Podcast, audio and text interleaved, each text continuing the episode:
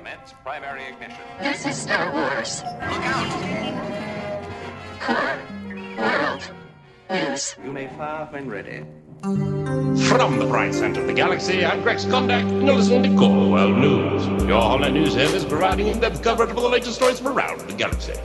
Welcome to a Pillars of Star Wars special. Wars in the Stars.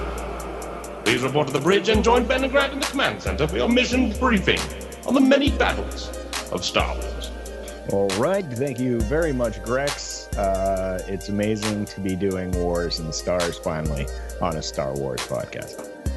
Yeah. Grant, how are you, dude? I'm doing great. I mean, seeing Rex in the command center uh, Yeah. once more on the hollow feed. He makes it look good. He's a stylish dude. But for this for this specific episode, Red Seven standing by. I am pumped to talk about Yes. The wars. I am too. Um, I wish Adam was here to join us, but he's not going to be able to make it tonight. Um, sends his regrets. I know. I'm sure when he gets back, we'll hear about his favorite battles. But uh, he is busy searching for the remnants of uh, Commander Pyre's gold armor floating in the debris field around Barabesh. Uh, so we wish wish him well in that. I don't know that Easter egg hunt, and uh, we will uh, see him next week. But this You know, week, just the yeah. annual stormtrooper Easter hunt. Like, yeah, of course. You gotta Yeah. hunt down one trooper. There's one trooper that's been the most meddlesome that we got to take down, and it's yeah, Pyre. it's I Pyre, mean, yeah. For all the uh, Resistance fans out there, I don't know how many people. I loved it. I don't know how many people watched it, but right I'm yeah sure. it's a resistance is the deepest cut the stuff is important um for this to prep for this uh pillar uh actually grant talked to me into or told me about this book it's called battles that changed the galaxy picked up myself a hardcover edition and it's uh, written by jason fry cole horton chris kempshall and amy ratcliffe um, and it was just published last year and it's amazing. Um, I don't know if you're into the books. I think these books are exactly like kind of what we're trying to do in real time, where they just like synergize everything that's happened and along a pillar actually. And this Yeah. pillar is is uh, war in the stars. You know, it's battles. So really, what just- we're going to talk offers like a super clear timeline of all Yes. the battles in during all the different wars basically your you know republic era your galactic civil war and interestingly enough i think it's called the first order resistance war like Hmm. right I, I Um, type in- I don't have that here. I think, yeah, you're right. It's called the First Yeah. Order Resistance War. yeah, that's what it's called. Okay. So that's like yeah and it's kind of like this canon telling of all the wars. If you have the the old essential atlas also authored by uh, jason fry there's they, there's a lot of coverage of the the many battles across the stars. But um but this this book is like a really clean cut like timeline. Just Yeah. yeah just it, it's great. I love it and it's all very focused it's all in military terminology with like that lens that synergizes sort of everything that was happening then.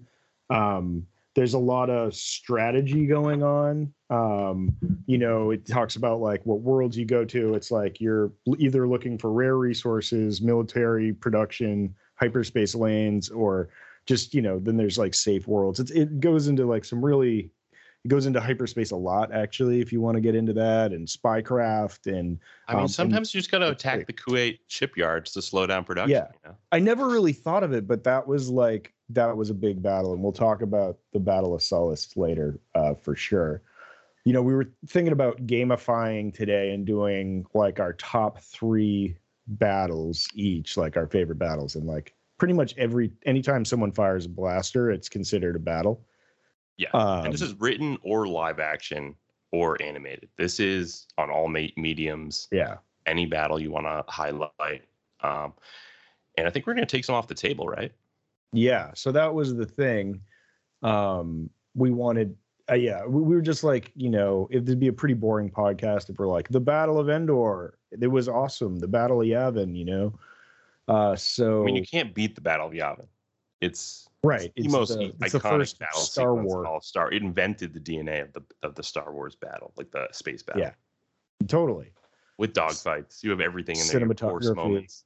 You Yeah. have fighter pilot moments. It's just incredible. You just don't have any kind of I guess there's not a ground operation happening during it. It's just strictly Right. a space battle, which I actually love. And Yeah, they Actually- integrated the ground battles in later, but like I mean, it was Star Wars, so the movie Star Wars paid off with a war in the stars, and it was cool in starships. Yes, there's definitely one we'll talk about that is just a perfect uh, hodgepodge of all the things you love, like starfighter battle, ground battle, force moments. You know, uh, you know, sword sword wielding moments, things like that. Yeah, actually, can I just read one paragraph from Jason Fry on this? Because I think like his prose, like his words, I don't know. It's a very consistent read through this book, and it just gets you into like military mindset and really makes you focus and appreciate on like how dense these battles are and wh- all the different events that are informing these battles and how they should be created. So it had a forward from uh, Roger Guyett, who's the vis- uh, visual effects Visual effects supervisor. Supervisor. Yeah.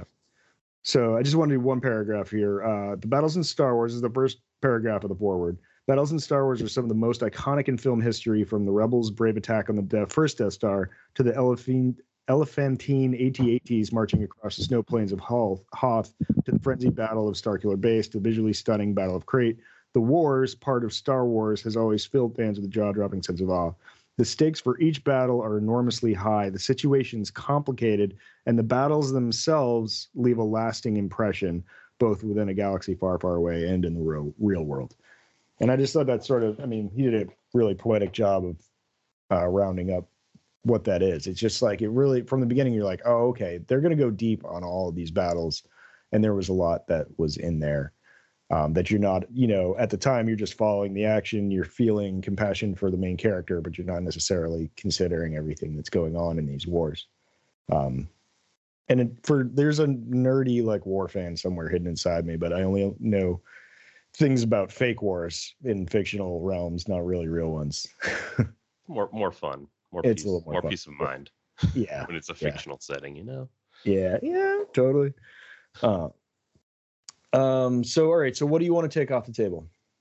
I think Battle of Yavin has to be taken off the table because nothing beats, you know, we're passing through that all the cockpits closing, rallying all the fighters, taking off. We're going through the magnetic fields, all the the the, the call-ins of all the fighters. It's just iconic. Yeah. It's so good. Like the Vader stuff, Han obviously returning. Like he- it's just so good. It's honestly like it's too good. It's it would be our number one. It would be my number one, hundred percent. Yeah. Um, and then Battle of Endor, I think, is just also perfect. And I'm like, ah, it's just like utterly perfect. And I think they're just easy ones and twos that we just take them off the table. okay, uh, that's fair. Do you I want to go? Everything beyond- else is fair. But if, there, if you think there's one more that we should take off, you let me know. No, I I don't. You know. No, I think we'll. I think let's leave the rest of them on there to talk about. But those two, I yeah, I think would just be sort of masturbatory at this point, or redundant. I guess is the the term. Yeah, they're just too be good. like, yeah, that was awesome. Yeah. Right. I mean, I love all the stages in the Endor. Like it's a pretty simple like strategy with with uh the Battle of Yavin. They just like take off from Yavin, head over there. You know, they have to. It, it- there's a timeline though, or there's time pressure, right? Because they're gonna have a, another planet destroyed if they don't uh, win first. So there was that. But otherwise, they just flew at the they- thing. they also say like Death Star approaching at the beginning of that Yeah, sequence, yeah. and it's one of my favorite lines in all of Star Wars. Yeah. I was like, wait, it's coming to us? Oh my god, yeah, the Death Star's here. it's Yeah. here to take out Yeah. There is no better name for the Death Star. Yeah, it's too good. Um, Um, yeah. So like I'm going to cut across the x axis and draw fire. You know what I mean? Like, yeah, like what? Like, yes, like you're inventing this like this great starfighter terminology. I love it. yeah, and the whole like looking uh, at them in the cockpit, like Oh, face on, it's like such a cool look, Yeah, and all their got swaggy. the chatter red too. yeah, yeah, too good. Um, yeah, that's that's that that scene, the sequence altogether is just beautiful. I think you could nitpick Return of the Jedi, honestly. Like it is the pacing, the editing, and like just jumping to, to the ground skirmish on Endor. And It was so complicated. there. It was two completely different stories going simultaneously. I thought it was so fun. It was a little intense. I almost think like I could I could have separated those a little bit out and let each of them breathe. Almost, you know, Yeah. I don't know, because Yeah. that happens in Phantom Menace too, where the the Battle of Naboo, the Battle of Naboo has a lot of cuts. Yeah, It's like I know you've mentioned that. I would say it's a little you're cut to death. and- and you're dying just- from by a thousand cuts. yeah, it's a lot of cutting. Uh, I love when it cuts around too. It's like I'm enraptured by everything that's happening, but it's it's just a little quick for me. Okay, to my dumb mind, I'm just like awesome, and then it goes to another thing. Like I love the pace of it. It makes you know the end so frantic, and I mean they they do it in every movie now. I feel like, um, you know, the prequels and I don't know, they're exciting. Um, that was fantastic. You compare that to the second Death Star, the Battle of Endor, and that yeah, it was so complicated, and there was like real military strategy with um, with the you know the flanking uh, im- imperial forces that like star fleet that came in there. And uh, it's really cool. This book has the formations during the different stages of the battles of all the ships. And what like i don't know if you knew but they were all around the executor that was like the main ship you know vader's super star destroyer i thought there was a couple of those like but there's just the one and so when they finally get the shield generator down, that they go right after the executor, and that's pretty much what won the battle was taking out their Super Star destroyer. Um, Yeah. And then of course the destruction of the Death Star, pretty much So good. sealed it. But um, yeah, I like that half. Perfect. Yeah, I like that half of that battle more. I think. I also like the vantage point through the uh the Emperor's view viewport, like behind him. Right. Yes. That is such an awesome vantage of Right. the battle that's happening behind. It was just great. I loved it. Yeah, that was really cool. Yeah, I guess actually it was split into thirds, right? Because you had ground force, Luke's narrative, and then the actual battle, the starfighter battle outside. Um, Luke's thing, I think, is like you can't beat that at all. Like the throne room is like, So good. yeah, that's Iconic. Iconic just dialogue. Iconic character moments. yes, yeah, man. That that movie's really good. I I've been sleeping on Return, man. It's like it's kind of Well, it has the Rebel Fleet theme, which is my favorite. oh composed by John Williams. Period. Like yes. So it uh, started. There's nothing I've heard that that beats it. I agree. I a Um, hundred percent agree. I I It's started unreal. Watching it. It the gets you so amped. You're like you Yeah. want to join. You want to jump in an X-wing. Like Yeah. yeah. The music's perfect. Yeah, I want that, and it starts right away. I I just actually started the um, return, but I haven't finished it. And uh, but I was just that's what struck me is like as soon as you see the first uh, Imperial shuttle landing in the Death Star, it's like the music is there. It's like done, and it's It's so good. it's amazing. It's amazing. Yeah. So that battle's perfect. That movie is great. Um, Yeah. So yeah. Well, anything else? Anything else? I think we can use.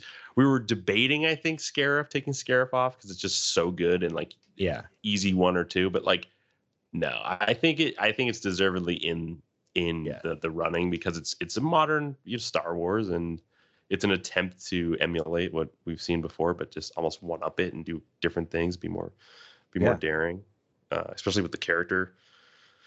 The character beats at the end there, where you know, when Yeah. you lose all these members of this uh, Rogue One, like that's uh, it's tough. yeah. And then yeah, and then the ultimate crescendo is the Darth Vader hallway scene. Right. But it, uh, but yeah, that whole, yeah. I mean, I don't know. Let's Should keep we it in the start running. picking Let's keep it in let's the- keep it in the running. Yeah. Yeah. Um, let's keep it in the running for sure. Uh, how do you want to do it? You want to go first? Flip a virtual coin. Uh, Yeah. Uh, uh, yeah. Let's flip. A, let's flip a coin real quick. Do we have one? I'll flip one right here. Ready? Heads or tails? Uh, tails. There's tails. You go. You can choose. You go first, Scarif. or you choose. Scarif three Yeah. for number Yeah. three. Oh wow, we're getting right into it. Actually, yeah. I'm gonna. Ugh. I'm gonna go. Th- I, I'm not ranking these well, but the bottom line is, is we just started talking about it, and if you don't talk about it, I'm gonna. It is. It's like it's definitely top three. It could be my favorite. Yeah. Uh, right. Because this is 'cause- also a draft, and I, I think I don't think we should re- repeat. So like, No, definitely took not. Scarif off the table. That was pretty high on my list. That was like Yeah. way up there. So I won't use Scarif. Um, Yeah. so good, dude. That battle is it stands out like Raddus, just Oh. like calling him the Hammerhead Corvettes, like just everything about the how the shield gets disrupted. How they, it's so good. Like like, yeah, that that's right. We're gonna push a super star destroyer into the shield and, bro- and break through it. Yeah, Raddus is a legend, and yeah, this book talks about how you know after that battle, he's like a complete folk hero. Like everyone thinks, you know, talks about Raddus. Like that guy was crazy and he was awesome. Um, Yeah, died in the Tom battle. Merrick, like my new favorite X-wing pilot. That guy is Yeah. outstanding. Uh, there was something about like the blue squadron like in their like blue uniforms it was like different but similar and it like really made you feel like you didn't you didn't really see them in the original trilogy so you just you get the sense like okay they were there but we didn't see them for some reason they were like doing something else this is a different flavor and just making the galaxy bigger with like different squadrons and yeah green and blue Squad. Yeah, that actor Ben Daniels is incredible. That plays Yes. uh, Antoc Merrick. Um, yeah, blue outfits. Uh, you also get like General Draven in this movie. In this movie, and he's like incredible in not only this movie but some of the novels he appears in as well.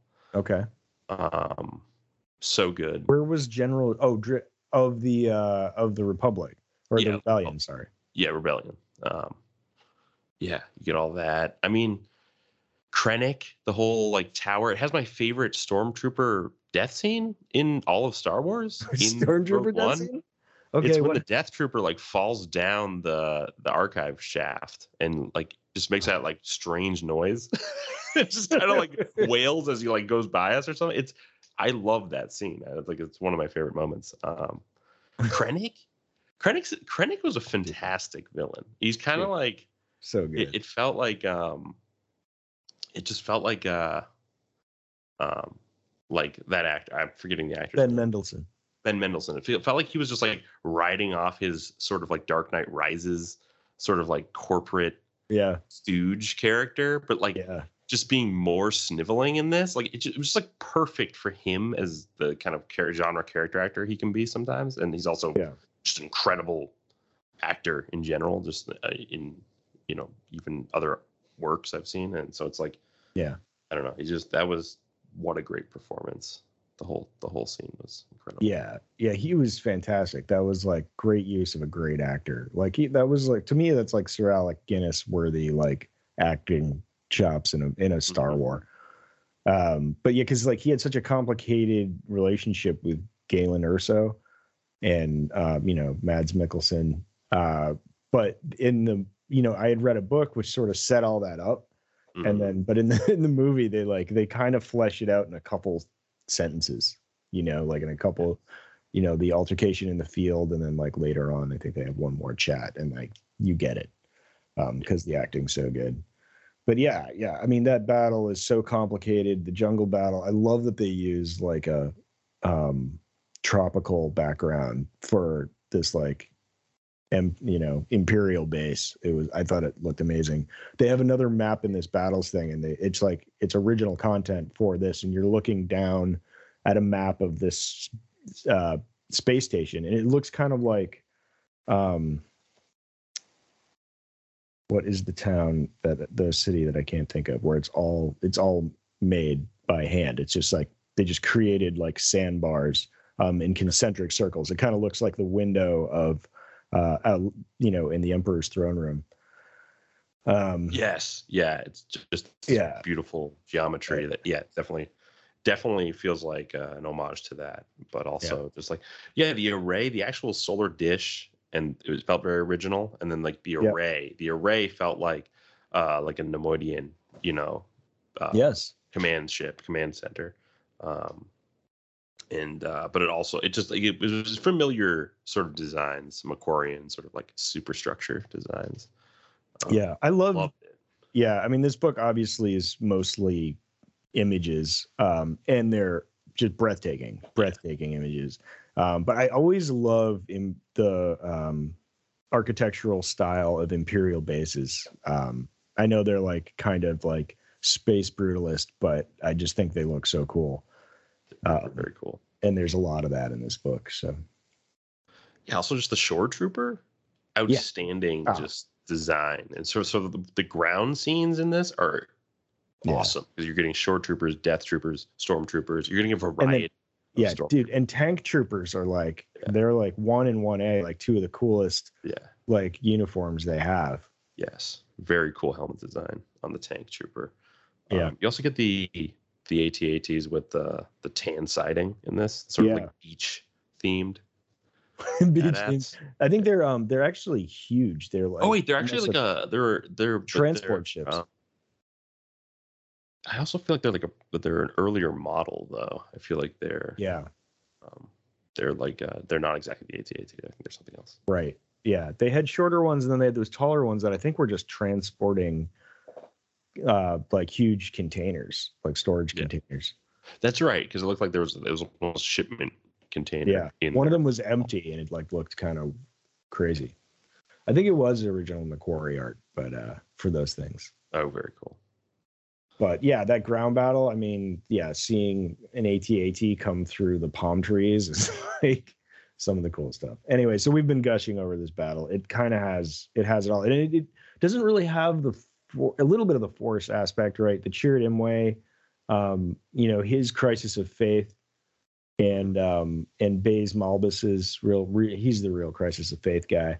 Um, but then it's just like this like heart story at the center of it. The main focus is um just like normal people trying to do the right thing with um Yeah, you know and there's just true stakes in that scene, and yeah and we yeah real be- stakes we happen to be on the, the bad end of it as uh audience because we're we're focusing on these characters we, we're growing to love these characters and they're just taken away Yeah. from us just at the end of the film it's just it's definitely a gut punch but th- somehow like the hope rides in the plans the actual death star plans in the film i think this is the genius of the script is that the the intel the actual Yes. macguffin is like is almost like an element of hope instead of just like a prized item you know what i mean like a Yeah. lot of the time if there's a you know, as much as a lightsaber is an incredible MacGuffin to pass around in a film, the the plans that are acquired in this film are like Yup.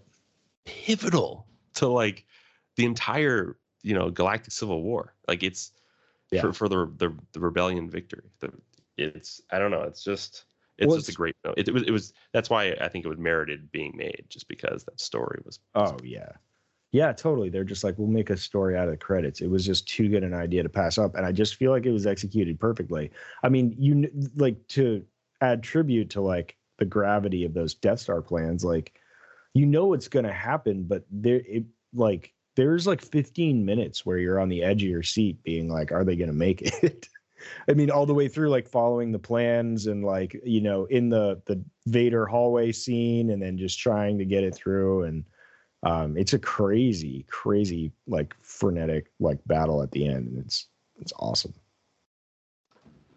That's amazing. Um, so that's my that's my first one That's a great pick. That's such a good pick. That was that was pretty much going to be my number one. So that's great you picked it. yeah great So good. Um, I'm gonna have to go Battle of Crait. I'm gonna have Okay. to go with just love the production design, the the white salt on top of the the red clay. Just the, the how it was used in the poster, how it was, how, how it was used in the, the marketing, how the entire film has this like beautiful red throughout. Um, I Yeah. think that's just. I think the the Last Jedi is a work of genius, and I think like the, especially the production design and the art direction are top notch. Uh, um, at the same time, it's like I have you know I have mixed feelings about that, like certain ideas in that film, like uh, not ideas per se, but more like just choices, I guess. yep Yeah. that's about I it. think that's safe. I mean, for everything, you know, we've got, I don't know, at this point, you can't look at like a group of films and media as hard as we do and not have, not notes, but ideas, we'll say generously. The things Well, like, we- I almost think the ideas are great in the film. I think just like yeah, of the- course. Yeah, But we're going to form our own There's ideas naturally about like- like, oh, wouldn't it be cool if it did this thing? Yeah. I like and how it just kind of reintroduces an audience to the force like in a way that the first film kind of like didn't do it didn't sit down with us and give us the the force in a way that luke kind of gives us and i just Yeah. love and the yoda moment obviously this moment the the snoke and kylo the villain work i love the film it's a, it's an incredible film but that battle blew Yeah. me away like just Yeah. The battle sequence in that just taking this the the land speeders out and like Yes. what? Like, ah, it looks so good. Like, unreal how how good. yeah like just visually alone it, it's so striking it's instantly recognizable um you know we i think another battle we probably should have taken off the table is the battle of hoth um but this one feels like that obviously it's like okay there's there's a rebel base and there's a ground assault with massive um atm 8s i think are what they're called or something yes. yes. uh m6s i think and they uh you know and and that whole thing but it's really different because this is really that was like oh it's a base and we're trying to escape this place is like it's a last stand you know just like Yeah. you know they uh, you know lost most of their forces just trying to get there and they're trying to survive this one battle and they're holed up in a massive bunker i mean it it's it's a really cool concept and We also get the Chewie moment. Oh Like that's attached. You know, the whole like Millennium Falcon and fighting off TIE fighters. Like that's oh so that good. that scene like stole the movie. It's like inc- yeah, and the the John Yeah. Williams score kicks in. It's uh it's here they come starts playing and they, they uh it's just oh it's it's perfect. It's like perfect visuals for sort of like a a dogfight going interlaced with this battle. Yeah. yeah and chewie just like at the top of his game Yeah. just like like you're like basically oh showing us he might be the best pilot in the galaxy. I was like, oh, Yeah. you know, Han's a lot of talk, but like Chewie backs it up. Like Chewie's ready, you know. yeah he he Uh. that was a lot cleaner it was still pretty you know he hit a couple things on the way He through the did. through the place He had Porgs like harassing him. yeah that's right it was like- payback for eating them earlier, though. You know. yeah that's the other thing too is he did it by himself right there was no one in the pilot's chair he was just like did it from the co-pilot's chair right Porg, had the Porg with him that was like screeching. oh Well, that wasn't helping. I was just like, but I mean, no one pilots the Millennium Falcon alone, except like only Rey is a pretty enough. good pilot as well, though. I would, I would, Uh, I would argue did. Rey is probably one of the best pilots in the galaxy as well. Um, she even like scolds uh, Poe in Rise of Skywalker. She's like, "You like Yeah. light speed skip? Like, how dare you?" They're you know everyone's pushing boundaries, trying Yeah. to do their best against the Final Order. Um, yeah, man. Oh, dude, Chewie, so good. It's But bad. yeah, so great. That was cool. And then of course you get you know because I know you love uh, force action. You get that. You get a, you get a big stand force moment. yeah, Yeah, you get Luke's death, which is like honestly like yeah, the most powerful thing this movie does is basically gives you the final moment with Luke Skywalker before he passes Yeah. into. Um, pretty pretty incredible beat. Like that's just it was just felt like a very momentous moment in the the, the overarching canon. I was Yeah. like, oh, this is the end of Luke. Wow. yeah. You know, I never really thought of it like that, but that you know each one of those movies was marked by the death of the original, like one of the original three, like the main three, which is kind of somber, and I don't know if it's necessary, but that I mean, cool. That's the way they did it. They just sort of, I, I would, I would. they were like, we'll figure it out in seven years, and then Mando is like their new testing bay for just de aging and like doing all types of crazy, you know, face gen stuff, uh, morphing. Yeah, we'll see. It would be wild if we got a, another original three member like digitally reproduced in that show. I think Luke's enough. It's But, so uh, good.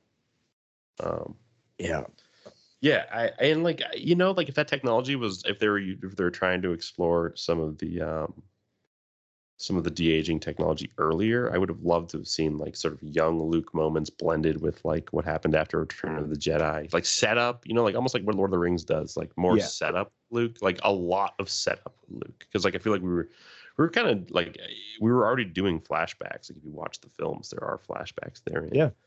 So I don't see why not just jumping back and doing more. I don't know, sort of like Tolkien esque setup. I feel that, man. I feel that. But uh, anyways, that battle blew my mind. Like just the just the color, the contrast. Yeah. it just felt um, uh, just just popped in every way. Um, the the laser battering ram that kind of comes in at the end there. Like what? Yeah. What is that? Yeah, the laser battering ram was like, I was like, wait, I didn't see that originally. What Remember that? this? Yeah. That's part of that. That's part of that. They're like, well, we're gonna need this. And then That what is totally towing? I feel like it's being towed by like two random. Oh yeah, then it's like these towing like machines as well to carry it, and it's like, why does it need like 600 feet of lead on either end. Like no one knows. It's like that's just how you tow it. Um, I think it works because something they don't talk about at all, but uh, the supremacy, which if you've seen it in any of the other like picture, you know, books that they have about the Last Jedi, it's like impossible to like understand the scale of how humongous the supremacy is. Like in its wings, star destroyers dock. Like it's got room for like 20 star destroyers docking in its wings. It's it's a mobile city and it's their command city and that was a strategic thing by that Snoke did to you know like you, you'll never find our hideout because our hideout can move um, which is a common theme you know hideouts and like planets that are off the grid hidden worlds um, where you can amass a force it's like one of the major parts of battles in the stars like that's one of the Yeah. things The First Order was very covert. I mean, they were. You had Operation Cinder, where the Emperor basically had a contingency plan where he had had almost everything destroyed, like a lot of Imperial data banks, like Yeah. just storage, like all types of things were just destroyed, and Yeah. s- entire um, like units and um, divisions were like wiped out, and like basically there was a sort of like Darwinian survival of the fittest that happened, and sort of these certain specific officers like elevated to learn these kind of like these secrets about a a new sort of convergence of remnant imperials in the unknown regions, and then out there they basically worked on a, you know, they built new bases, they gathered a new fleet. Uh, obviously, what's going on in Exegol seems to be a result of all of that. Um, yeah yeah, so it's it's just fascinating how covert they were, and then the supremacy is this sort of like just mega starship that is yeah uh, obviously a moving base. Well, that was another one of the things is that you know, there's a lot of information about it, like sort of Mandoverse era stuff, which it- it's alluded to in a lot of the books, but it's synthesized well here.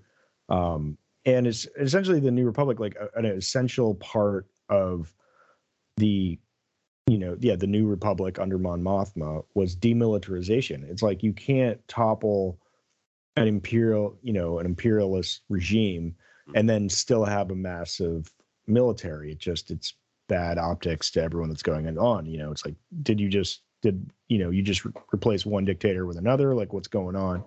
Plus, with all the disinformation flying around from the empire. Um, so yeah, that demilitarization. They said they they reduced their fleet by ninety percent. The uh, the New Republic, which is huge. I mean, that's like that's nothing. Um, so yeah by doing that they you know they had a lot of blind spots they couldn't patrol everything and that's how the first order rose to prominence and i, think the mandoverse is going to show us what's going on there yeah But so Crait, I think just the Last Jedi all around just has the best sort of new vehicles and new starships. Just Yeah. uh, when it comes to wars in the stars, and I mean, do Poe take? I mean, if I guess the the um the evacuation of D'Qar is still on the on the list, so yeah we'll just push forward, and if that comes up, we can talk about that because that is that is considered a battle, I believe. So because I Yeah. mean, Poe does fight fight off that uh um uh, that one that one giant the starship the um uh, and the bombers attack. It's just a Yeah, it's yeah. definitely a battle sequence, you know.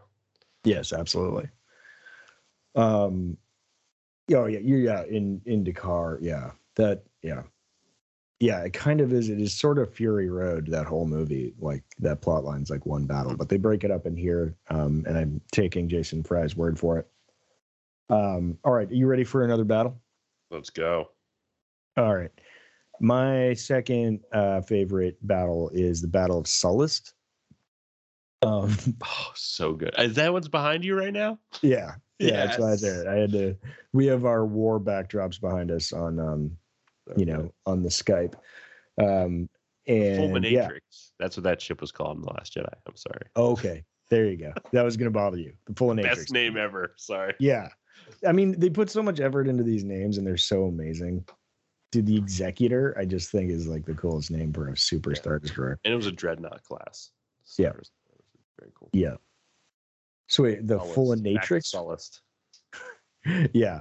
Um, so Sullust, I have a soft spot in my heart for this planet, but this is you know we're learning about the foundations of it as a military power because it is um, in the imperial era era for sure was turned into essentially just like raw materials for the Kuat drive yards. Uh, the Yes. Kuat, um, you know, they make all the star destroyers for the Empire.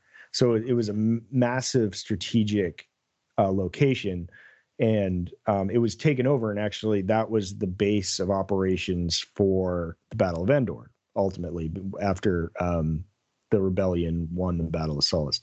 So yeah, rebellion versus Empire, and uh, a lot of it takes place in Battlefront and Battlefront Two. Um, the books Twilight Company cover a lot of that battle, um, and I enjoyed those. And obviously, I played the games a lot, so you could be there. So it's like, I mean, I don't know what it was originally, but and hopefully, the High Republic will tell us what it was like. Like, I mean, it could have been a verdant planet, but at this point, it's just like a volcanic planet um, and it was they were the most fun and beautiful maps to play on in um, the Battlefront series, and uh, and it's just like so stunning. So instead of like white and red like Crait, it's black and red. Everything's black and red, and um, and then of course you have the Sullustans themselves, which are cool. Nien Nunb um, was discovered here. He was a he was a he was a, a rebel himself on Sullust before on a small scale, um, and then joined uh, after that battle. So of course that's that's a big one. I, I loved that mission playing as I think Yeah. Lando Battlefront. Uh, and that is that that takes place before the Battle of Endor. Or is Yep. That- yeah, that's at Yeah. before. Okay. Yeah, that was a great mission. Um, just the, the aesthetic. It's like a lava world. Like, let's talk about what Sullust. Yeah. Sullust is a lava planet. It's basically, Yeah.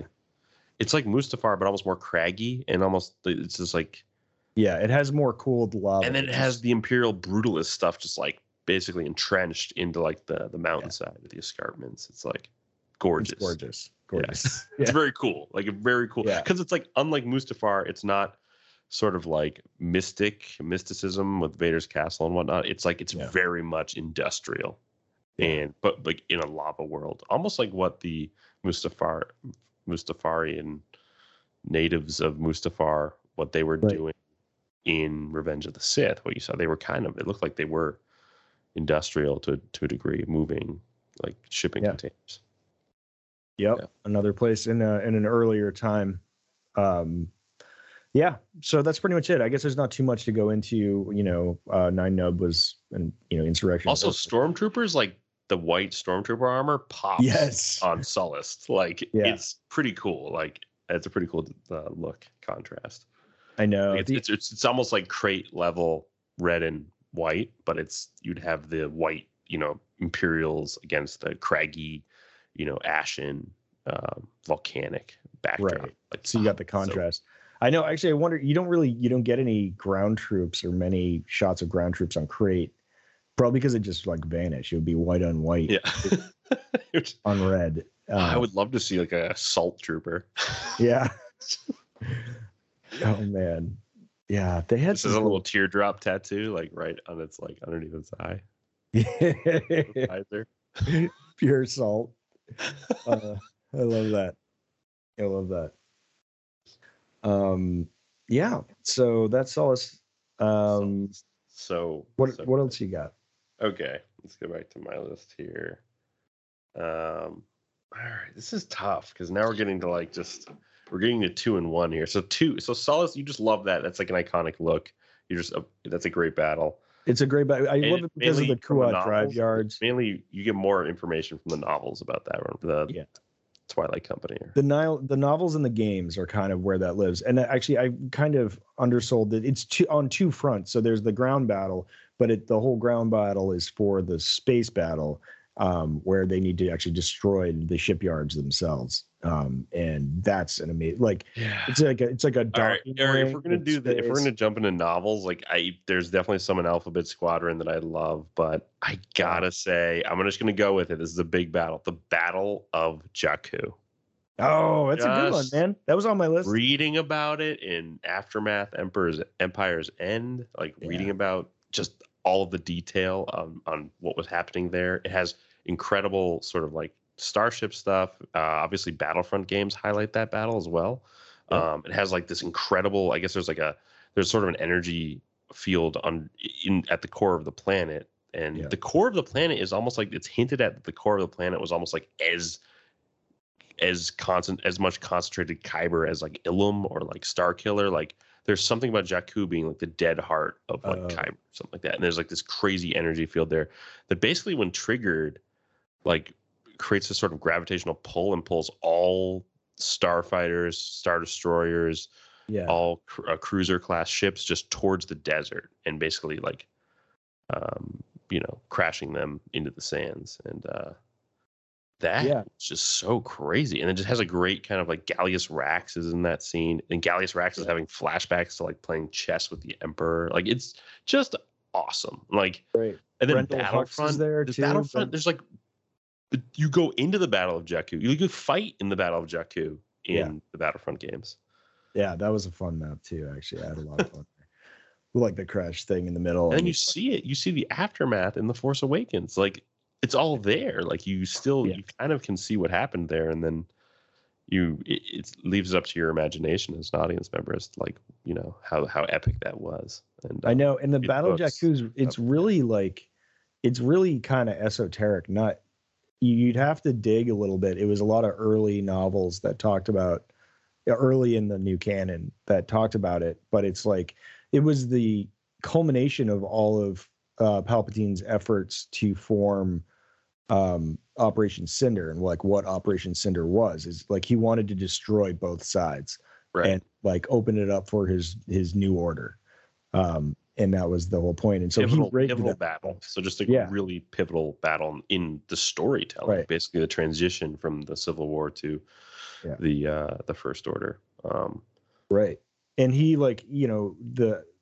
yeah the emperor handpicked the people he wanted to start the first order and pulled them into the unknown regions and then you know left everyone else to be cannon fodder and like to I just like, love that plot. I kind of Yeah, like really would love to see that plot live action, just because it's like, who are these worthy sort of successors that he chooses, and like why are they chosen? It's almost like a great mystery uh, Yeah. thriller as well, and then it's also, yeah, I just love that. We do get um we do get one POV in the um Chuck Wendig aftermath series uh in Rae Sloane and Rae she's Sloane. very interesting Imperial commander. Um and she does end up going with this the teams back to uh the unknown regions. And I think we see her in Exegol.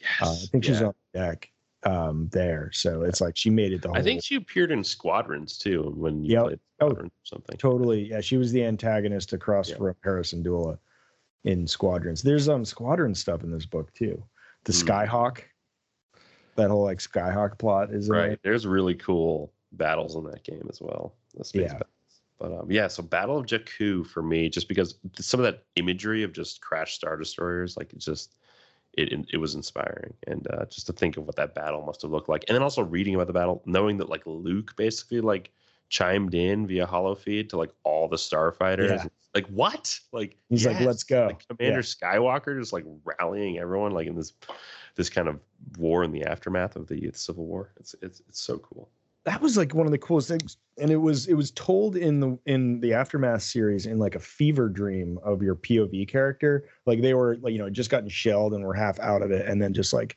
saw the image of luke skywalker being like Right. red five reporting in and you know So- win yeah unbelievable.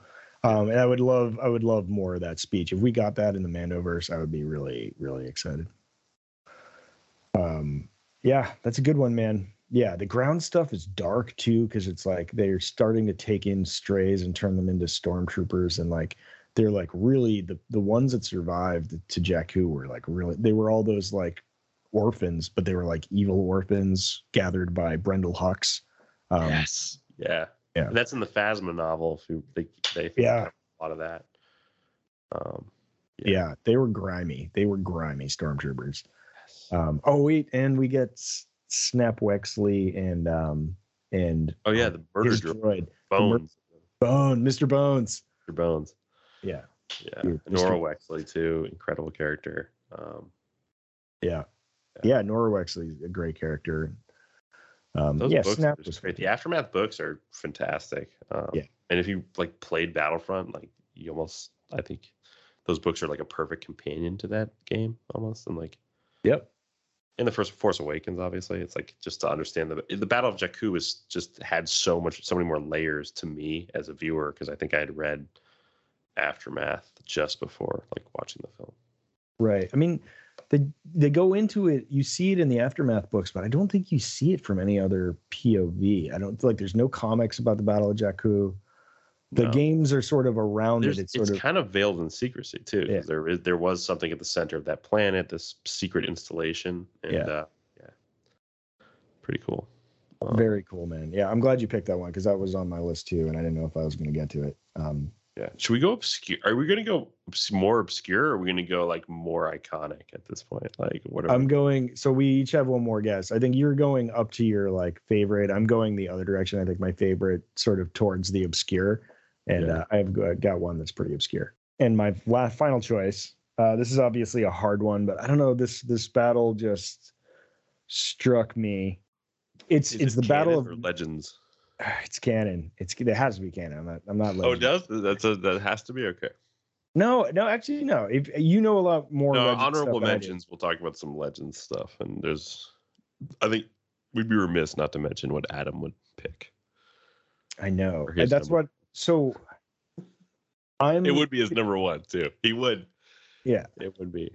It would be. And I think we should talk, we will talk about it right now because I'm going to pick the other battle that happened concurrent with Adam's pick, which is the Battle of Mandalore. Oh. So it's, Okay. Oh, you you're know, talking about the Battle of Mandalore. Is, are you talking about Clone Wars, like the Death Watch seven. versus Satine and all that stuff? Dude, Yeah. so good. Yeah. It's, I mean, a lot of jetpack action, like a lot of just like sweet, like it was crazy because like I always pictured Mandalore to be almost like more um naturalistic, like yeah. more a part of nature and almost like Jedi esque in a way. And um it's quite the opposite. It's a, Yeah. uh, it's a kind of It's a so war torn. They live in domes. They live in like biodomes Right. because like the, you know, generations and thousands and thousands of years of war have like scoured the planet. So yeah. they have and to those little zones are like massive cities, basically. Yeah. exactly but you can live out in the wild it's just like it's it's hard country um and yeah so I, I yeah i mean so this is Maul adjacent but it's kind of my favorite Maul there's a, a great clone war where where sidious has finally had enough of upstart Maul like running mandalore like that's enough where he became a nuisance and um palpatine goes sidious goes to Mandalore and just puts the smack down on Maul and um, Savage personally. It's awesome. It's uh, I mean it's it's awesome and it's dark and it's just he's just like you know what I'm gonna just take care of this myself. And he's like I created that guy. I believe on Mandalore. Is that right? I think that's where think Savage that's dies. right. I think that's for Savage. Yeah. Yeah, uh, it's a rough.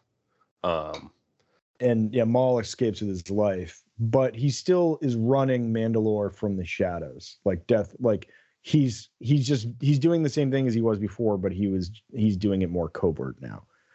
Um, and uh, so Katano puts an end to that. So he's doing that. Bo uh, Bo Katan is like, you know, this is a real threat here. Like Maul is a real guy, and we need to get him out of here. And so she appeals to Ahsoka Tano for help. Ahsoka's already out of the order at this point, but um, agrees to help. And you know, they finagle away where Captain Rex hires her as like a, a Ahsoka as a consultant, and um, they go into this battle with the 501st um, under the command of Ahsoka and you know Rex. Um, and then, but they're kind of outmatched because Deathmatch, it's on their territory.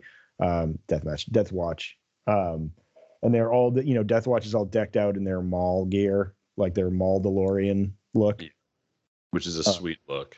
It is a pretty sweet look. It's like the armor, but it's like a lot of red and black face paint and mask paint. I've yet to acquire that Black Series figure, but I will. That would be that'd be a good one. Wait, so there's like there's Maul DeLorean Black Series figures. Yeah, they're out there. Yeah. That's that's sweet. But, Yeah, uh, it just-. Ultimately the battle means nothing because as soon as it's over order 66 happens and it's just like oh, okay but it's our only like in canon mandalorian war that we get and sort of the first introduction to like the relationship between Mandalore and the Empire.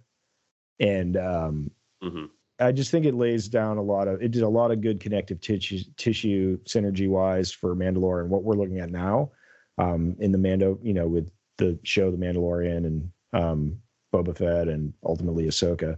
I think Well, it's also in. Mandalorian, we learn about the Mandalorian Jedi Wars of the past, which Mm-hmm. Yeah. we don't know enough about to basically put them on our lists just yet. But it's, Right. it's fascinating. I really hope that's really the next trilogy that I think could be could we could Yeah. get is basically exploring those wars. Tar Vizsla, the birth of the dark saber. You know, like yeah, that would be amazing. That would to me that would feel like Game of Thrones, Star Wars. yeah, would be, in a good way. pretty awesome. Yeah, It'd be pro- almost perfect if you had like great actors. You know, like Yeah. ah, because you'd have like great houses of the um of Mandalore, and then you know all the that would be like the thrones, the Game of Thrones, and then you'd have the Jedi at that time period, which could be wild, like you know thousands. Also, I mean, first thousands of years, Mandalorian right? to be trained as a Jedi, like as a Right. figure in the, the storytelling. It's- So you could just open up like all these new Arthurian. Jedi, yeah, a whole new feeling. Like it could be so like decadent and like the Jedi could be weird. You know what I mean? yeah, the Jedi like- could be like kind of like not the heroes. It would be cool. Yeah. You'd have like a nice angle on the Jedi that's not so biased. You know, it's like yeah. Yeah. Instead of Jedi. like virtuous, it's like a little too opulent and like self-important. Like like what do they look like as a faction in the galaxy? And you're right. yeah, man, you're siding with the Mandalorians. Yeah, they could be like super actually like elitist, you know, just like feel like there's something else. Or I mean, I think the more fun way would probably be to go super religious. Like it would be like a church, you know, but not Christian. It would have to be something with like a lot of religious zealots and like, but maybe there's corruption in there because of like, you know, power or whatever that they have over people because they're just like, you know, wizards. I don't know. It could be wild. Just Yeah. spitball here. No, that would be so cool because you could create like a really fun plot mechanic where it's like the Mandalorians think they're just in doing something, and then Yeah. the Jedi intervene, but the Jedi it's really for like bureaucratic needs at the core. Like uh, they could be really crazy. Exactly. Exactly. Yeah. And then yeah, then you have Tar Vizsla who's the, you know, breaches both sides and ties it Mhm. together. And like what's the construction of the I mean, of course that's my number one question for Bullet is what's the construction of the dark saber like? Like Yeah, what's in that thing? Yeah, what's in Yeah. Yeah. How is that thing made? Like, you know, did you have to like sacrifice like some, you know, extinct creature or You something? had to like kill that? a Dark Lord of the Sith. Oh yeah, right. The Kyber crystal is bathed in the blood of some like Sith Lord or something. Like I don't know how. Yeah, something. Buck All right. Number Anyways, one that that would be cooler. But um, yeah, that's that's mine. The Mando War. It was just poetic. It's a so- beautiful series, and Ahsoka something something. Yeah. Satine and Obi, like ah, so Yeah. so like all the way there for those characters. Yeah. Um, all right, my number one. You ready for this? No, I'm not ready. This is bring it on. this is literally ranked as my lowest ranking Star Wars film. all right. All right. My number one battle is the battle over Coruscant. See, I thought that was going to be Uh, Adams, but but uh, okay. nu- Dude, numero uno for me, Yeah. just because I have never been more riveted by the opening of a Star Wars film than I was watching Revenge of the Sith. It was the perfect opening ever. I almost wish it just hung in that battle sequence longer without revealing the pilots. There's it just I'm almost like loop the first I don't know 30 seconds over and over and over again. Uh, it was just so good. Um, I love that. I love the droids. I love the idea of fighting droids. I feel like that's super perilous. I feel like the droids have nothing to lose and they're just like numerous. It's there's something terrifying about fighting droids in space. I think um, it's like Yes, 5 vibes. It's it's just kind of like because they're like breathing out there. They're moving Yeah. around like there's no restrictions and in, in frighteningly frightening agility and like yeah, and they they don't have the same fear that you have, which is like if I get outside of this cockpit, I am dead instantly. Yes. Yeah, and we get some sweet moves by Anakin and Obi Wan. Um, you get some classic R two moments that I people deem too slapstick, and I deem absolutely spot on perfect, and I absolutely love all the R two beats in that I do too. Yeah. beginning. I 'Cause think it's just super Because he's like He battle hardened too. Yeah, know? it's his moment. Yeah, he's like he, that's his like Vader moment, but like not in a bad way. Like he's he's a a hardened war veteran at that point. Here he's taken out battle droids himself. Yeah, that's pretty sweet. That's what I think. There's also a lot of like super meta stuff in this scene where like yeah, again where Obi like his legs get crushed and Yeah. um uh Anakin's like his fate will be the same as ours and there's that sort of like yeah it is the same. Um But no, So, go into that more because you told me that for the first time. beat with with Dooku like are you kidding me? Like that's Do it. that whole sequence is nuts. It's nuts. Yeah, Yeah. that whole thing and uh just um Christopher Lee's look on his face when they're in like the sword, the lightsaber battle, when he's in the lightsaber battle with Anakin. to be left alive. Like, Yeah. But he Yep. even before the final part, like you see Yeah. in the mid battle, Christopher Lee recognized that he's overpowered by Anakin. right. Yeah. yeah. And he's like, oh whoa. He's like, oh, and his hands just, uh, just Yeah, and then it was like bing, bing, bing, bing, bang, your hands are gone. and that was wild to see in like a. I don't know. That was. I don't think Disney would do that. Honestly, just like hands clean off. Yeah. I don't think you'd get that today. Honestly, I guess we do get some gnarly stuff in in Mando. in We get Boba. so yeah, we get people bisected and stuff. Yeah, like yeah, that happened like, immediately. Yeah, that was great. Um, um yeah no it's it's i mean it's the the first you know three minutes to me are just pure joy It, like Yes. diving out you know or diving into the battle from the point of view of obi-wan or you know anakin and then like right being right on their tail as they fly through a battle Yeah. that i mean nothing will ever compare to that moment yeah, yeah, me. I think that's seeing that- star wars moment there. yeah. Seeing that in like 2003 or whatever, like that was just I don't So- know, just it was just iconic. And, So can and I- just like set the set, created the path for like the films that came after it um, for that sort Uh, of like Absolutely. Can I share this um, quote with Roger Guyett, that same uh, ILM person?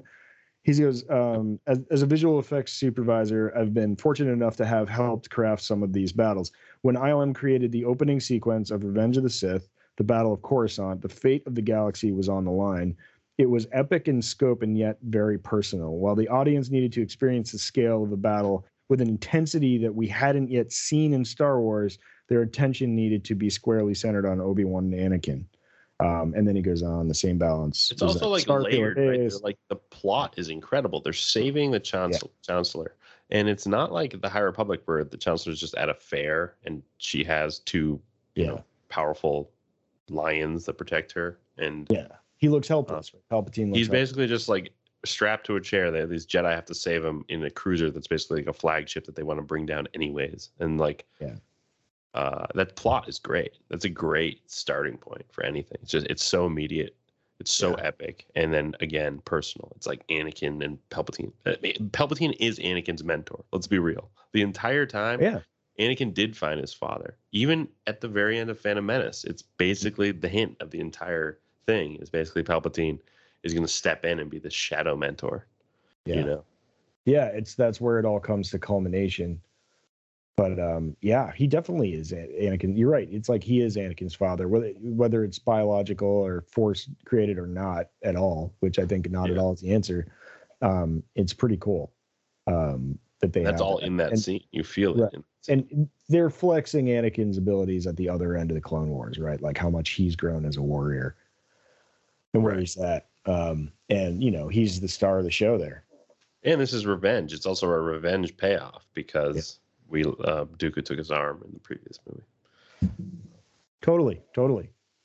Um, and uh, yeah, so and then this kind of starts the beginning of the end, but uh, it's a it's a it's a fantastic battle. What was the battle you thought Adam wanted? What, what was his number one? Gonna be? Oh, the Yuuzhan Vong War. oh, are you kidding me? Uh, and we're talking about Legends, the Great Sith War. yeah, um, is my ultimate favorite. Which actually, if you read those Tales of the Jedi comics, I believe Exar Kun, the the the, the evil Sith, that's sort of like um, or a Jedi turned Sith who, who goes against the Jedi Order and wages war against them. Uh, he he has a line where he says like, "We will be the spark that burns the Republic down." It's it's basically what you hear in the Last Jedi with like the spark that will burn the First Order down. It's that Mm. same line, but just on the other side. this predates it you know uh, what 20 years, and it's um Yeah. 20 you know 30 years basically, and it's um it's just a cool line, and uh it's just a crazy zealot of a of a dark lord waging war against the Republic. Lots of Sith and Jedi fighting each other. You get like dinosaur Jedi. You get it's a cool Yeah. alien, a non a non human Jedi that I adore, and I wish we get more would get more of that. Um, I know. They I got to love that. start giving non-humans their due in the galaxy. I love when it gets zany and weird, like Yeah. give you strange, you know, new um, species and you know people to see. Yeah. Uh, I love that stuff. Uh, trying to think other great battles um, and wars. Um, I like the oh, I like Oh, the go. Lothal battle from um, Oh, you know, from uh, Rebels, uh, because it's you've got Thrawn is your opposite number, and he's you know battles take on a new shape when you're going up against him, and at that point we get sort of peak um, Spectre Squadron, um, and it's pretty great. Uh, Yeah, that's a fun battle, and then you, you get the the Bendu out of nowhere to come and just like so good. it's that's some it's a crazy battle. Yeah, in the the um Mon Calamari uh, episodes of Clone Wars, like yes, Mon Cal episodes, that the, in the those comics, yeah, scenes were incredible, and then the Vader comic when you get the um what is it mutiny on Mon, Mon Cala? It's like when you get all that Yep. stuff and you yeah That's you get Vader leading Inquisitors on Mon Cala, like hunting Jedi amidst a sort of war. It's a, like a Right. naval war, and like there's scuba troopers, and there's like Yeah. heard- it's a crazy. It's just a crazy. I think there's a coup by Ackbar's son. That's right. There's a coup. Yeah, Um, Gale, and yeah, not Gale. I forget his first name, but yeah, so good. Um, yeah, just incredible. And they do escape. I guess the Mon Calamari do escape. A few of them are contingent. Um, it's pretty cool. Um, the Jedi there does like the First Order thing with all the clone troopers. Remember that? yeah, Um, that was a pretty sweet Force moment. When we talk about Force moments amidst battles and um, campaigns, it's pretty cool. Um, trying to think what other. I mean, the, the Battle of Naboo. Like the Battle of Naboo is epic. It's not my favorite battle, but it was groundbreaking at the time. Like seeing Yeah. that battle was just stunning. I seeing the it. Like, just- to me, that's where maybe the slapstick, like amidst the battle, like I, the thing for me is like the first battle of Geonosis is exactly what I want. I just want footage like that, where it's just like random battle footage, because I just want to see what that aesthetic looks like when there's an actual like campaign happening, and it's not like Jar Jar just doing slapstick stuff with the, the bomb bomb balls or whatever. Like the, yeah, um, it was funny. I liked it at the time. I was younger. I was a kid, but um, they're like, Like, battling now, on the like, hmm, the give me more Windows battle stuff here. 97 backdrop. Yeah. Um, And I'm I'm saying like Gungan's going like crazy on battle droids. Like you could do crazy stuff. Yeah. yeah, that was a funny battle. I was like, what am I looking at right now? I remember the first time, but it was cool. again, like, like bucolic the green pastures and like you know the way it like that the super battle droids and the um and the battle droids look the BD one units like how they unfurled. It was it's Yeah, the tanks. Cool. That scene is thrilling. It's riveting when the Yeah. tanks actually stop. It's actually a fantastic moment when the all the um, battle droid, the carrier tanks, the the droid Yeah. carriers basically stop, and then they like the they open, like the shell opens, and the, the rack of troopers like uh emerges. That that is I think it's the sound design that Yeah, that um, saves that whole thing because it's just like you really feel the ships like moving around you, like when they're deploying the troop transports that look really cool, the like you know flying carriers, and you know it's just like hearing the gears turn um, as it extends like an arm, like deploying BD one units and stuff. Like to me, that's what makes those scenes. mm-hmm so good. Mhm. Um, Battle of Naboo, so good. Yeah, yeah, yeah, and then like so many portions of that too. I mean, I actually I looked at the Battle of Kashyyyk. There's something that's just like so classic about the Battle of Kashyyyk. It's like you know, it's a beachfront um, invasion, and then you know, Wookiees on their own turf with the crazy Wroshyr trees like growing up, and uh, yeah, it it's I love that battle. That's a great battle. and like the Yoda. technology, the the the Wookiee, whatever, like those Yeah. like dragonfly looking sort of like um And like air catamarans and stuff. And so cool. I was I really like the design of the Wookiees. yeah. And then there's like all the like camo troopers. That's like pretty cool. Like the camouflaged like Right. Like Gree, is that his name? Like Yeah. Commander Gree? Like They Cool. created this like really beefy scout trooper like armor for that just that one battle and like um it's a really cool design. right, he's got the scout. It's like the prototype scout design. Yeah. It's so cool. Um Yeah, Yoda of course being Yoda, his yeah, thing. Datham. Um yeah. That's That a great Order 66 beat there too, because you get the war. What's cool about that battle is you get the Order 66 mid battle, and Yoda's there. Yeah. So, like, where's Yoda in the galaxy when Order 66 goes on? Turns out Kashyyyk, and about to get taken down. Like, Yeah. pretty cool beat there. Um, You're not gonna sneak up on you. Mygeeto looked amazing. That Yeah. battle Yep. was that the Plo Plo Koon one or whatever. Which one? Where was Plo Koon? Plo like- was at um oh this uh Cato Neimoidia. Oh, was he? That was the suspended. Oh, so. Ki-Adi Ki-Adi Yeah, Mundi was in at Mygeeto, which is like the snow yeah, cover. Mundi, yeah, it was Mygeeto. And he had that awesome group of Marines. They like Oh, those clone Marines, because Yeah. Ki-Adi-Mundi was always outspoken on the council, where he was like, "Here, you know what? Here's what really needs to happen." You know what I mean? Yeah, yeah. Yeah. He uh, was very, very busy in the Clone Wars, man. He was like when you think about Yoda and Mace like leading the council, like I feel like Ki-Adi-Mundi's like right there with them. Yeah. He's kind of like the other voice. I feel like totally, totally.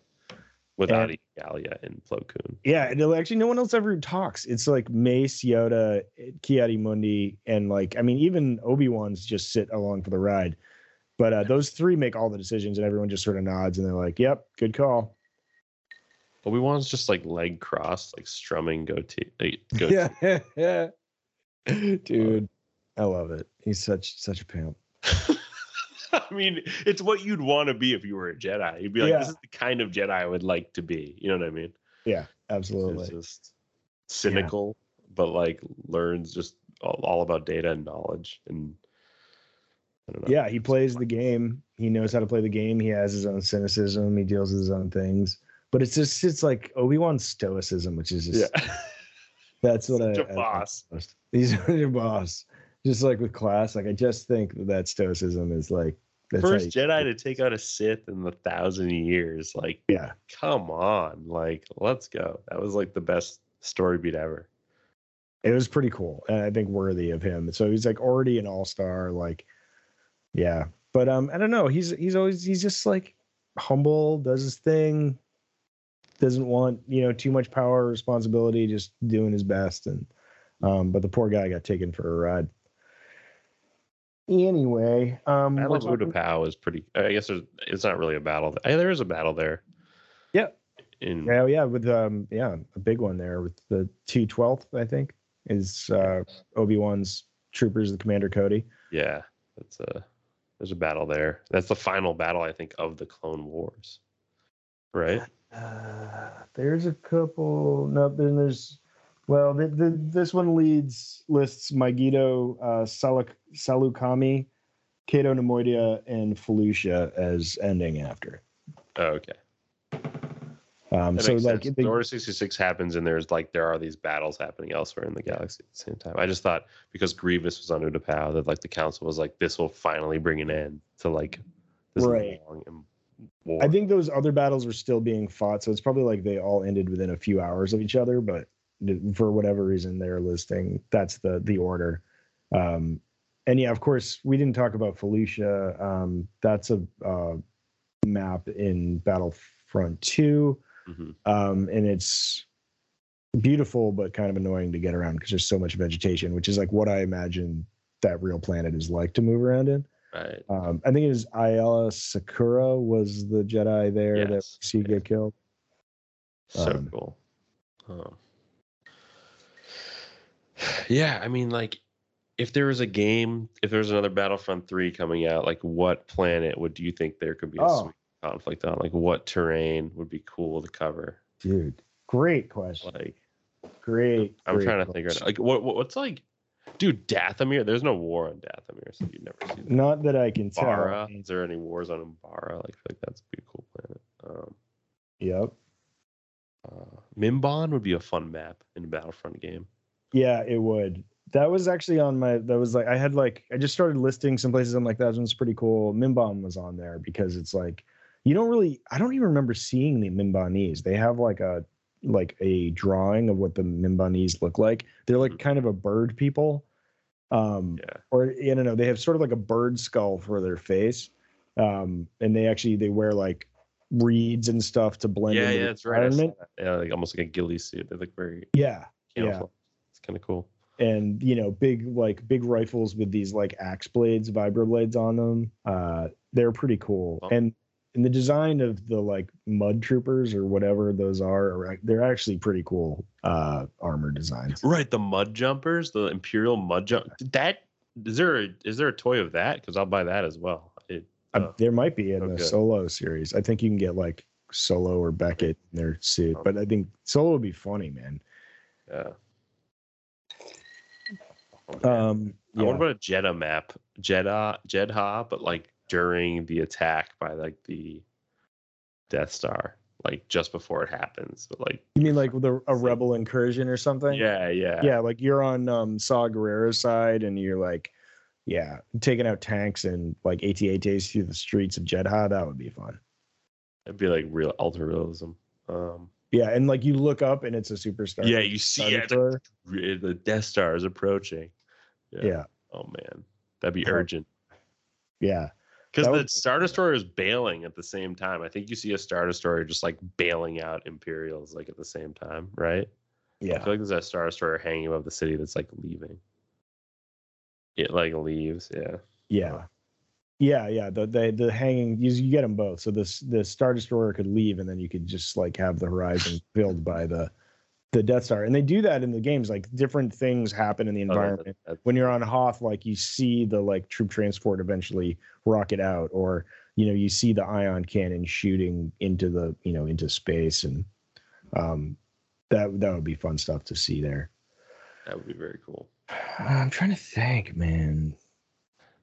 You know Exegol is cool that would that be described? The last stand of Csilla on the the the Chiss. You know how like the, the Yeah. It became froze over is because like this like massive stand this last stand against I don't know some Oh. crazy um un, unnamed sort of like threat that they fought way way back in the day. right? And they they ended like- up doing that to themselves or something. Yeah, and they had to like sacrifice like 20 people to like use the star flash and like Mm-hmm. ah it just it sounded crazy. I was like, where's that Yeah.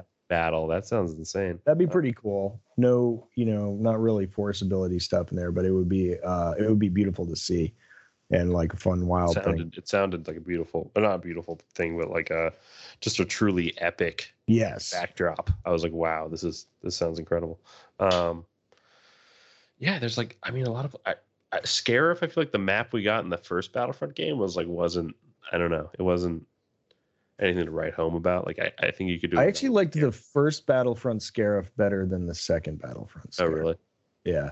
It was because you had to like fight through the jungle to get to the other side of the island, oh and um, and and you you could only use uh, on the there's only ever one hero on the battlefield for both sides, and you could only be Krennic for the Empire, and you could only be Gal- uh, um, what's her name Jyn Erso. Jyn Erso Yeah. for the the rebels, and it was like it was just really fun. There was only a certain amount of paths you could take, okay all and so there was actually a lot of choke points in the jungle, and it was just like people, you know, jumping out from behind ferns and blowing you away. And you're uh, about to boot this up right now you're like Yeah. let's go I don't think I can play it anymore. It's tough to get games on that, and then when you do, it's just roving herds of people that play nothing but that game, and that i know that one's hard. Like it makes BF2 is way easier than Battlefront One uh, to play. It's a it, there's just like these meta loadouts and people just pounce. It's tough. It's tough to survive in that game. Um, but yes, I, I loved. I I played the heck out of that Scarif map and um, it's fun. Um, have we have we done this? We've sort of gone full circle. We've we've talked about some extra ones. Um, you're talking about maps. I would say Exegol. I would actually, I think actually playing an Exegol map, you could there could be a ground battle on the you know on the star destroyer that would Oh. be amazing and then and Oh. just looking around in the darkness with the lightning and like you know looking up at all the star destroyers and then the obelisk of the like that exegol like sith you know temple i think it, it would lo- it would be amazing to be in that environment and then you know, obviously the starfighter fighter battle, battle would be insane That'd be super cool. Yeah. Would be rad. Yeah, I mean, I'll do Mon Cala then. Like, I would love yeah. walkways above the water and just like that would be really cool just to see that environment. they That'd would never cool, do it but like a Battlefront that's sort of like the Clone Wars, a kind of a redux of the Clone Wars, but like really dives into like yeah almost every campaign. all these things kamino malastare lola Cato Neimoidia. uh, Moidia. Oh, there is a battle on Dathomir in here, actually. Is there? Oh Yeah. wow, I have to see it. It's uh, a cool setting. That's a cool setting. Yeah. see. Um, love to see like stormtrooper armor against you know like sort of like red desert you know sand yeah. If I was gonna reach for the stars, um, I would actually in Mon Cala you would fight underwater. It would be like there would be like an underwater fighting mechanic. Like how fun would that be? That would be so cool Yeah. Tanks you could get in and like you you know you've got your suits and it's just like you move in a totally different way. I think that'd be pretty sweet. Um, yeah, yeah, Dathomir. Okay, uh, some witches, commanders. Oh, Grievous assaulted Dathomir. And um, do you remember that? And they that was in clone wars wasn't it yeah, that was in Clone Wars. Um, watch that episode that's right yeah, is that with the um night sisters yeah, that- Mother Talzin. Yeah, Mother Talzin. sisters. And I think they resurrected an army of the dead. Which is so on brand for Dathomir is just like, you know what, we're gonna resurrect an army to kill you. And uh yeah, and Ventress is there and um it's pretty buck wild. There's they have a zombie army and it's nuts. Um that would be a pretty fun map to play and just something I mean, I don't know, I guess I could see it anytime I want on Clone Wars, but um yeah, that things like Dathomir, like love the Dathomirian witches. Let's do more weird cult groups, you know? sure So like force cult groups. I, I I can't get enough of them. more unit types it doesn't have to just be like droids or clone troopers or Yeah. you know it can be Oh yeah. Back to the It games. be Yeah. like Dathomiri warriors. It can be like Mandalorians. It can be like you know, like really create a crazy, yeah. varied battle battlefield game or something. I don't know. I know. It would be fun if you could do the sort of thing where you get into character and create, you know, whatever tree. If you want to be a Dathomirian warrior or a, you know, as a Brack warrior or a Mandalorian or whatever. Um, and then you but you could they would work it into some sort of fictional narrative where you'd all be together fighting whatever. I love it, dude. We covered all the battles, just live action, like animated in novels. Not all of them, but many of them. And then Yeah. we covered we covered some a little bit of video game portion at the end. We didn't even we didn't even do a there was only one game s- segment. We just kind of like Just we almost did on. it there. was just almost one attached game. it on. Yeah. Um, because it's awesome. Yeah, this is such a vast like uh pillar of Star Wars. It's like it's the central one. It's in the name, right? Um, so I don't know. It was just fun to look at it through this lens of just like of commanders and strategies. And um, I would definitely suggest getting this book, um, Battles That Change the Galaxy. It's you know it may seem silly, but once you get into it, just like the the lens and the the writing is amazing, and the images are you know timeless um, and so fun, and just really gives you a second to like look at a battle on one frame and be like, you can look around and be like, oh yeah, all of those things were happening at the same time, um, and it's just beautiful and fun. But um, yeah, loves talking about Wars in the Stars. Um, we'll get back at you next week. I do know what we're doing, but I don't have it in front of me. super pro. We might Um, be doing um uh a reading Rathtar. Okay. Yeah, the reading Rathtar is coming up, and then um, there was something else. That's further down the line, line maybe.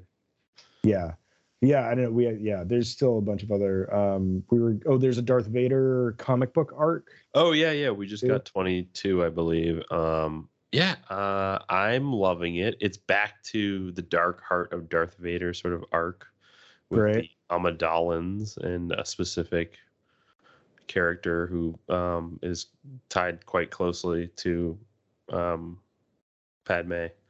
Yeah. And um, and now she's back in the story. I won't spoil anything, but there's like big, de- not big developments, but it's like it's just like exciting kind of cliffhangery stuff with Vader that is worth checking out. I would check out Darth Vader by Greg Greg Yeah.